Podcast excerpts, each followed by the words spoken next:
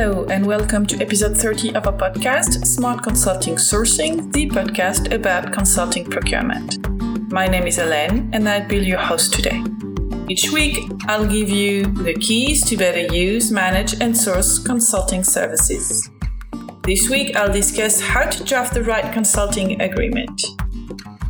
Last week, I talked about how to prepare the transition for when the consultant departs. We saw that preparing for the takeover after the consulting project is finished is just a matter of organization and that it will benefit both procurement and internal clients. And there's another part of the sourcing process that has the same effect drafting the right consulting agreement. Simplification goes a long way when drafting a consulting agreement. So, first and foremost, you need to always consult with your legal team when you're drafting an agreement. But here are some great recommendations. A consulting agreement usually covers four main areas. That's the statement of work, uh, which is what will be done during the project. Then there are the terms and conditions, which is what will be paid and how, the rules for delivery, how the work will be done, and the deviation measures, what will be done if there's an issue. So I will break down this element into 10 things that you need to look at closely. So the first thing is that you need to define your expectation and have a clear statement of work. So the first step when you draw up a contract is to define that statement of work or SOW. And that means laying out the expectation for your project.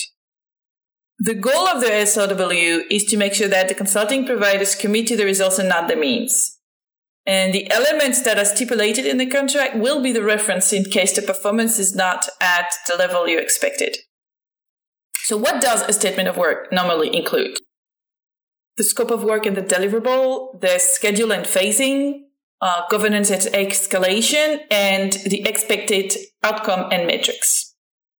So when you're working with a frame contract or a master service agreement, the statement of work will serve as a consulting agreement, and it will define the work to be done and the specific terms on the other dimensions. The rest of the terms will be covered in the MSA.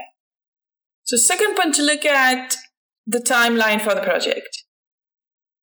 The timeline should clarify and define the different deadlines, including the phasing, the milestones, and the schedule for the deliverables.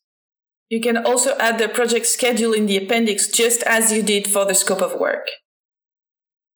The third thing you need to think about is, is establishing a governance model.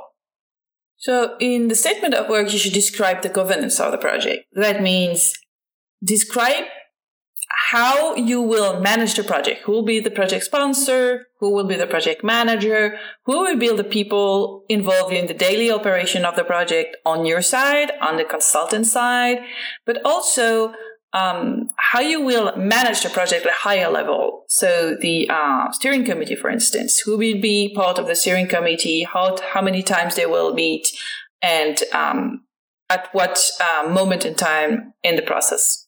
And of course, one other thing that you need to look at is the escalation procedure. So of course, I said escalation was important too. So you need also to set the escalation process guidelines. So there's all type of issues that can arise during a project. And it's highly recommended that every organization has an escalation process protocol.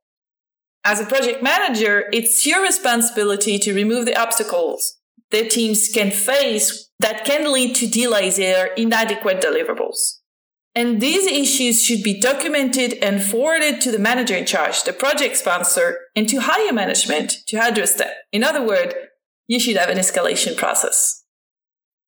So sometimes you'll have to make a tough decision. But escalation is a healthy part of a project's life, and it generally benefits both parties. So we'll need to clarify how the performance is going to be measured. Um, the scope of work needs to specify the metrics to evaluate the success of a project. And for intangible services like consulting, you can use, for instance, the SMART Objectives system that can serve as a guideline to make sure the quality of delivery is there. And always remember that what you're measuring is the results, not the means.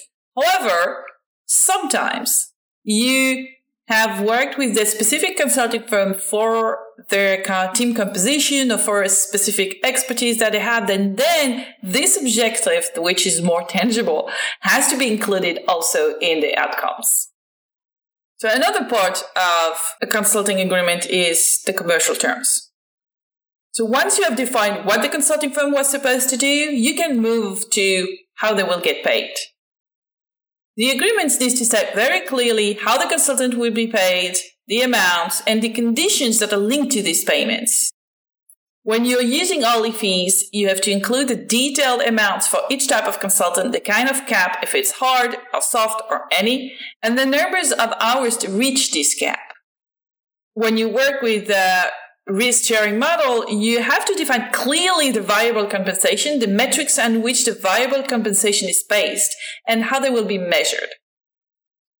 And there is one point that you can't go around is payment terms, applicable taxes. So of course, all consulting agreement naturally define payment terms and you make sure to negotiate those terms and you make sure that they are compliant with your company policy. And Never forget that the contract usually states net price before sales tax. You also have to set up a time limit on when payments are due. So standard terms are usually between 30 to 60 days after the invoice is issued. But I've seen recently some companies that are were moving to 90 or 180 days for um, payment terms but be careful because if you use that kind of very long term payment terms, you are cutting yourself from the opportunity to work with smaller consulting firms because they will never accept such terms because they can't afford them, right? Um, another thing that you need to think about is the timing of the payment. So is it weekly, monthly, phase based, or lump sum? As a recommendation, I said that for a project that l- lasts a little bit more, you should consider a monthly schedule. And you can also add the description of the fees in the appendix. So now let's have a look at renewal and extension. So it can be useful when the scope of work is still unclear to include the potential of extension of the contract. Same thing for a recurring project or a project with several phases, you can add condition of renewal in the project. And in those cases, the client should be the one deciding to extend or renew the contract. So now there is one point that is extremely important. It's crucial. It's confidentiality. Because you don't want the consultant to go around and tell about the project that he, he has done with you. So if there's a certain kind of information that is confidential and that you really don't want out, you have to write it in plain English in the contract. Also, make sure you understand the limitation of confidentiality agreements, in particular when you work globally. Each culture or country has its own approach and set of laws to confidentiality. And besides, confidentiality should be limited in time and space. And finally, you have to manage security requirements and conflict of interest. So when you work with highly sensitive information, you probably have strict security requirements and you might want to include these elements in the contract. A specifically sensitive project, the consulting provider might have a conflict of interest if they have already worked with a competitor or a client of yours. So in that case, you can negotiate an exclusivity, but it often comes with additional fees. You can also include in your contract a list of specific companies or a broader definition of your competitors that you don't want them to work with. So if you don't want the consulting firm to work with your competitors after the project is over, then you need to include a non-compete clause in your contract. But for both clauses, you have to give a reasonable time and scope limits. And be aware that it's very difficult to enforce, so they should be used only in special cases.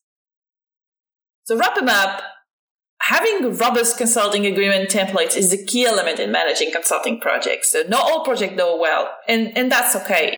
But these agreements are an excellent way to make sure that your expectations are understood and a reference to build your case if the project goes awry. Well, that's it for today. Next time, I'll explain why should finance and strategy get involved in decision making on large projects.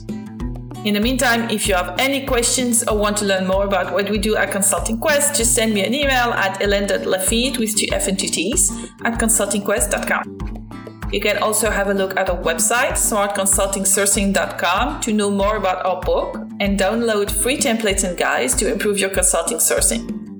Bye and see you next week. Au revoir.